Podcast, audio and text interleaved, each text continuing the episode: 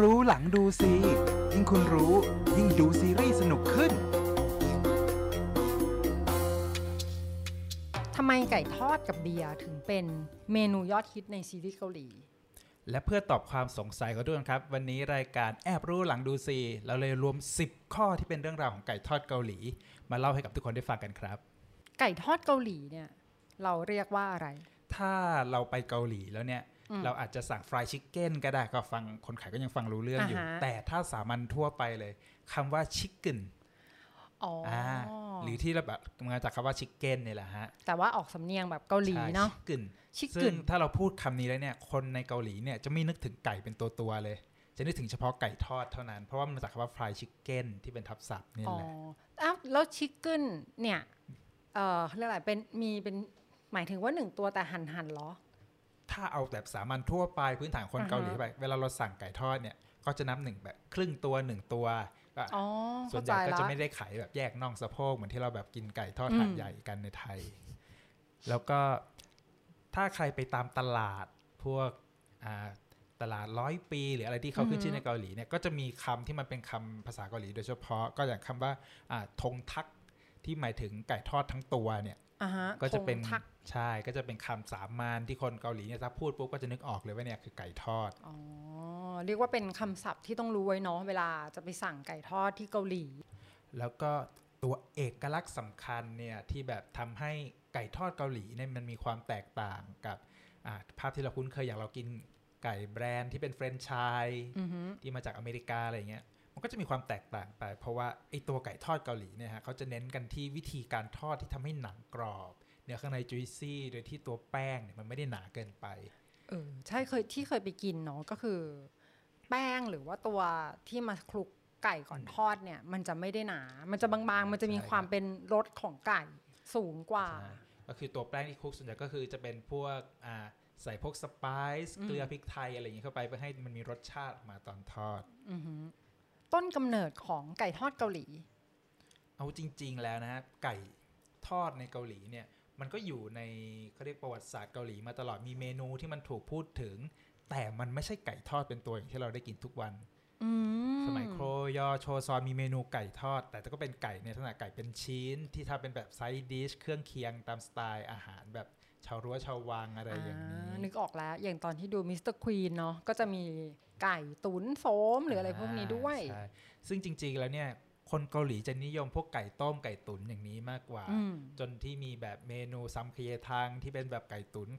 ไอ้ไก่ตุ๋นโสมที่เอาไว้กินกันช่วง summer เพื่อเพิ่มความแข็งแกร่งให้ร่างกายอะไรอย่างนี้อื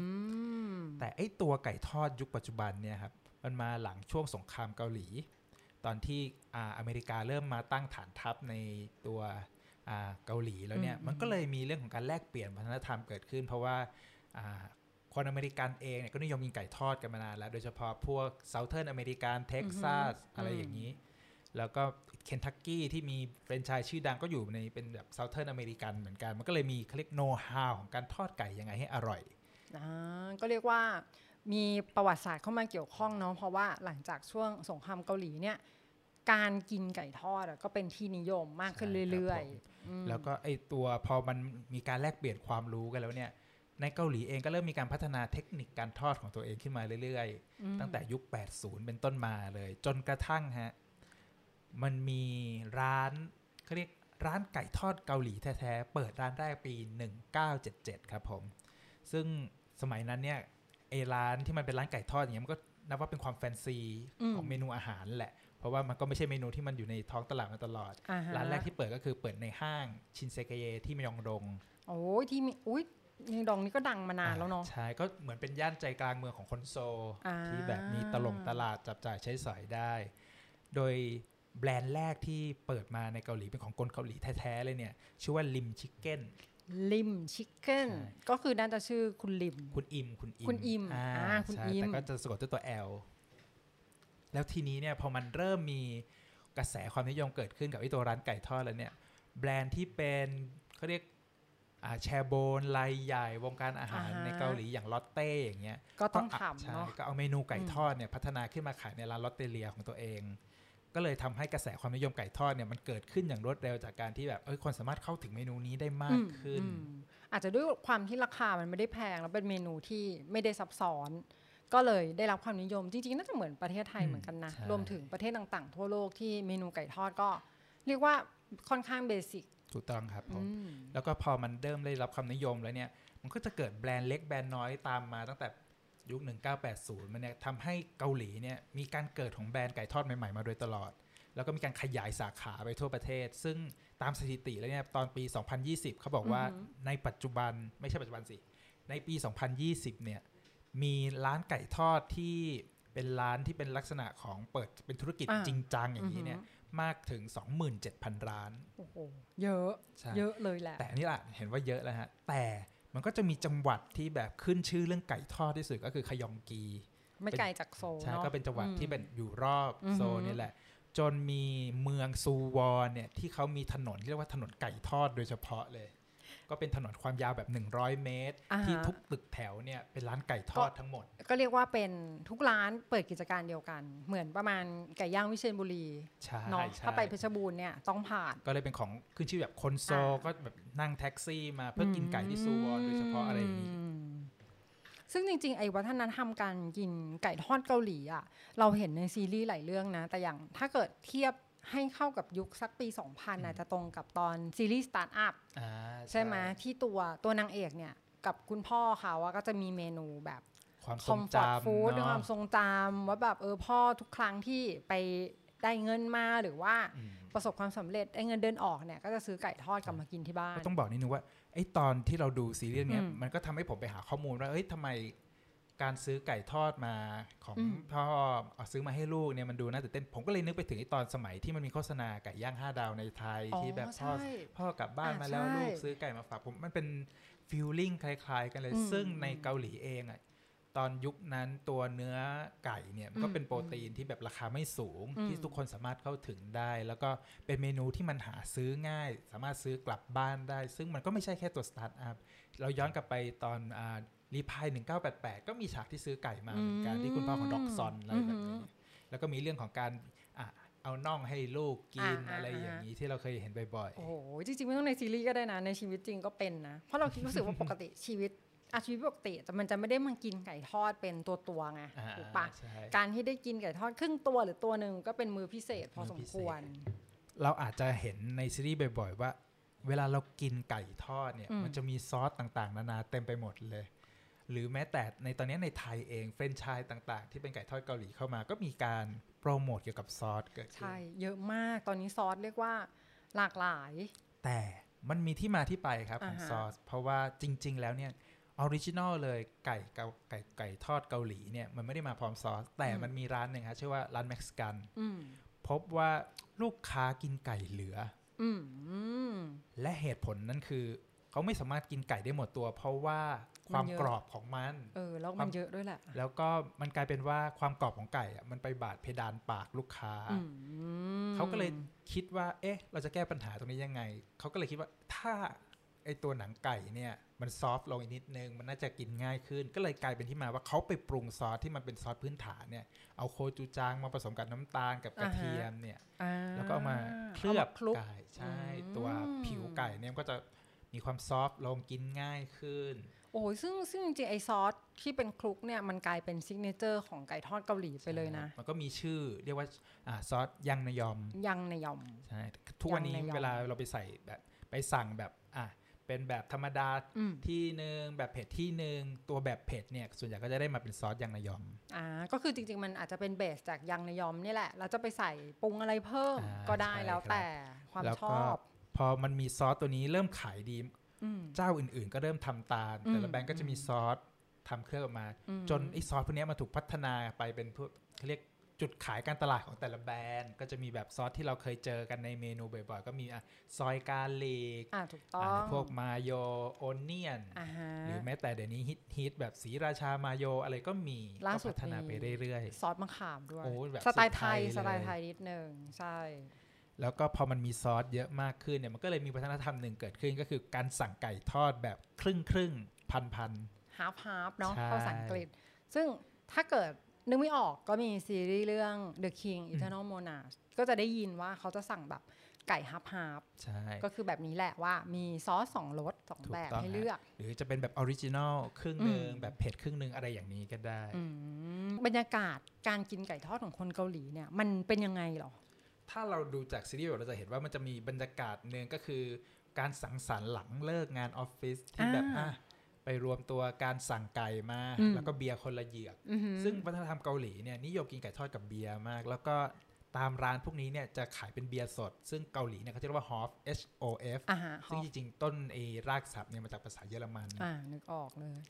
เขาก็จะนิยมกินกับเบียร์สด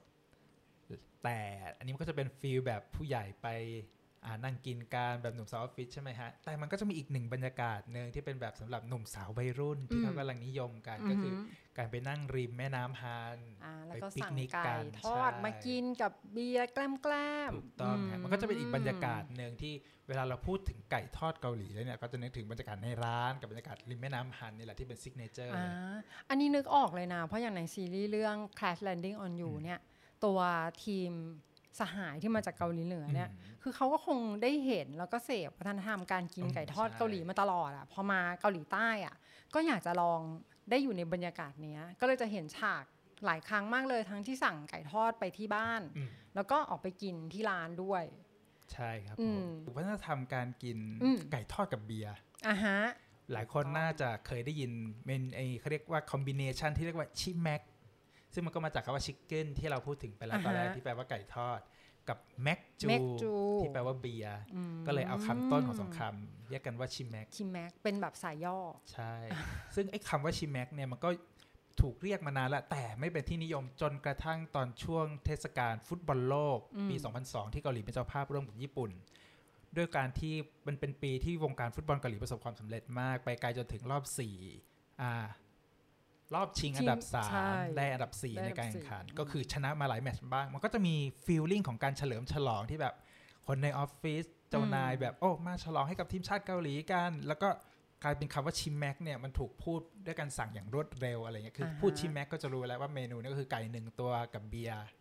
ก็ก็เรียกว่าช่วงนั้นคงแบบปาร์ตี้กันบ่อยอืมก็ย่อละกันจะได้แบบเออพูดกันเร็วแล้วก็เลยกลายเป็นคำที่มันติดปากๆอืมหนุ่มสาวทุกวันนี้ก็คือสั่งชิมแม็กชิชิแม็แม็กกเป็นเรื่องชิแม็กปกติอ่าแต่ว่าเราจะสั่งชิแม็กอย่างเดียวไม่ได้อ่าไก่ถูทต้องดมันต้องมาพร้อมเครื่องเคียงมันถึงจะเป็นไก่ทอดเกาหลีใช่ด้วยความที่เกาหลีเนี่ยเขาก็เรียกเป็นเจ้าแห่งเครื่องเคียงเนาะเวลากินอาหารอะไรมันก็ต้องมีแบบของประกอบหลายอย่างอืมแต่สำหรับไก่ทอดแล้วเนี่ยที่มันจะต้องกินคู่ด้วยอะไรก็คือตัวชิคเก้นมู มูเนี่ยแปลว่าใช้เท้า ใช้เท้าไอ้ไชเท้าขาวๆเล็กถูกต้องๆเนาะฮะที่ดองไว้หวานๆเปรี้ยถูวกต้องมันก็ส่วนผสมดองก็ไม่ยาก คนไทยเองก็เดี๋ยวนี้ก็ทำไอตัว chicken 무 กันได้แหละก็น้ำตาลอืมน้ำส้มอะไรแบบนี้ๆอืมแต่ในเกาหลีเองก็ไม่ได้มีแค่ chicken 무 อย่างที่รู้แล้วว่าเขาเป็นเจ้าแห่งเครื่องเคียงก็จะมีของคู่หลาย ๆ อย่างที่แบบไปถ้าไปร้านสั่งสิ่งนี้แล้วจะ work มากก็อย่างพวก french fries ตามสไตล์เอออใช่เมริกัน ใช่เ french fries และที่เขาฮิตกันมากคือคำว่า corn salad corn salad ถ้าใครนึกคำนี้ออกคือเรื่องวินเซนโซที่เขาใช้แซวตัวทนายวินเซนโซเนี่ยที่แบบ เอ๊ะ corn salad เหรอหรืออะไรอย่างนี้อืมซึ่งมันเป็นคำติดปากของคนเกาหลีอยู่เหมือนกันนะก็ถ้าเกิดได้ไปลองกินไก่ทอดเกาหลีอะจริง ๆ แล้วแต่ร้านเหมือนกันเนอะบางร้านก็มีเครื่องเคียงมหาศาลหรือว่าอ่ามีมีใช่ side dish อะไรเยอะกว่านี้ด้วยซ้แล้วก็ไม่ได้แบบ ต้องบังคับว่าจะต้องกินคู่กับเบียอืร์มเท่านั้นำใช่เขาบอกว่าอะไรที่เป็นเครื่องดื่มซ่าๆเนี่ยมันก็ match คู่กับตัวไก่ทอดอ่าฮะหมดว่าจะเป็นโคลาหรือโค้กเนี่ยแหละ หรือ cider บ้านเราก็คุ้นเคย Sprite อะไรแบบนี้ แล้วตอนนี้ที่กำลังเป็นเทรนด์ฮิตมากคือกินไก่ทอดกับมักกะลีอ่าถูก ฟังมาถึงตอนนี้คนน่าจะสงสัยกันเยอะเลยแหละว่า ราคาไก่ทอดที่เกาหลีมัน แพงไหมถูกหรือเปล่า ถ้าเทียบกับราคาในไทยก็ต้องนับอืมว่าแพงอยู่ เพราะว่าราคาเริ่มต้นของเขาเนี่ยมันจะอยู่ตั้งแต่หมื่นวอนไปจนถึงสองสามหมื่นวร้ออยนกว่าบาท ใช่อืมก็ถ้าไปนั่งกินตามร้านเนี่ยราคาเริ่มเริ่มๆเลยเนี่ยก็จะประมาณหมื่นห้าหนึ่งหมื่นห้าพันวอนไปจนถึงแบบสองหมื่นต้นๆอะไรแบบเนี้ยซึ่งมันก็ราคาก็จะปรับไปตามตัวว่าเรากินกับซอสอะไรเครื่องเคียงอะไรอ่าแล้วก็อยู่ด้วยว่านะว่า ลักษณะร้านเนาะใช่ซื้อกับครับบ้านหรือว่าความใหญ่โตของร้านต่างแต่มันก็จะมีไก่ที่แบบราคาถูกเรามาหน่อยที่เราสามารถกินได้ซื้อแบบอะไปเขาเรียก walk in แล้วไปอืม take away กลับมาอ่าฮะอะไรอย่างงี้ก็อย่างเอร้านขายไก่ทอดที่อยู่ตามริมแม่น้ำใช่ฮานก็ทั่วราคาจะไปถูกลงมาก็จะประมาณถูกลงหนึ่งหมื่นวอนสามร้อยบาท แต่ถึงจะถูกกว่าแต่ว่าอร่อยสูสีนะใช่เราว่าวิธีทอดดี แล้วก็ส่วนใหญ่ก็จะมามีชิคเก้นมูมาให้ แล้วก็จะมีซอสยังนายอมมาให้อะไรอย่างเงี้ยพร้อมอือหือซึ่งสำหรับแฟนพันธุ์แท้ไก่ทอดอืมโดยเฉพาะไก่ทอดเกาหลีเนี่ย มีเทศกาลหนึ่งที่ถูกต้องไม่อยากให้พลาดเลย มันคือเทศกาลไก่ทอดเขาเรียกว่าเทศกาล치맥 festival โอ้คือทั้งอยาก chicken ไปและอะเบียร์เอออยากไปเลยนะ คือเทศกาลเนี้ยมันจัดขึ้นที่เมืองแทกูฮะอืมมันก็จะเป็นงานคอ l ล a b o r a t i o n กันระหว่างเมืองแทกูกับไอตัวสมาคม chicken and beer เนี่ยโห แล้วก็จะจัดเป็นเทศกาลแบบประมาณแบบสี่ห้าวันเลย ที่สวนสาธารณะใจกลางเมืองแทกูอืมก็จะมี feeling แบบ festival ทุกคนกินไก่อะกับใช่ไหมเบียร์เออมันก็ต้องมีท่ามการกลางสวนสาธารณะโอ้ช่วง summer อะโอ้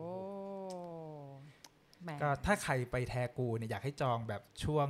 อะระหว่างช่วงต้นเดือนอือหือกรกฎาคมกรกฎาใช่ ก็จะได้สัมผัสบรรยากาศเทศกาล치맥 ครับผม และสุดท้ายครับผม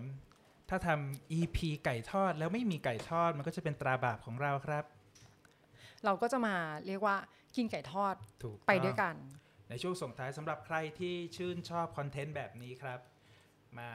ติดตามดูกันได้ตลอดในรายการแอบรู้หลังดูซีถ้าใครชื่นชอบมากๆ อย่าลืมกดไลค์ครับผม ใครถูกใจคอนเทนต์เราอยากแบ่งปันให้เพื่อนกดแชร์ครับ และที่สำคัญนะกด Subscribe ติดตามช่องดูซีรีส์ให้ซีเรียสของเราครับผม ส่วนใครที่มีคำถามหรือว่าดูซีรีส์แล้วสงสัยเรื่องอะไรก็ตามนะคะ ส่งคำถามมาได้เลย เราจะได้มาหาคำตอบแล้วก็มาคุยให้ฟัง ไม่แน่อาจจะได้มากินให้ดูด้วย แล้วพบกันในรายการแอบรู้หลังดูซี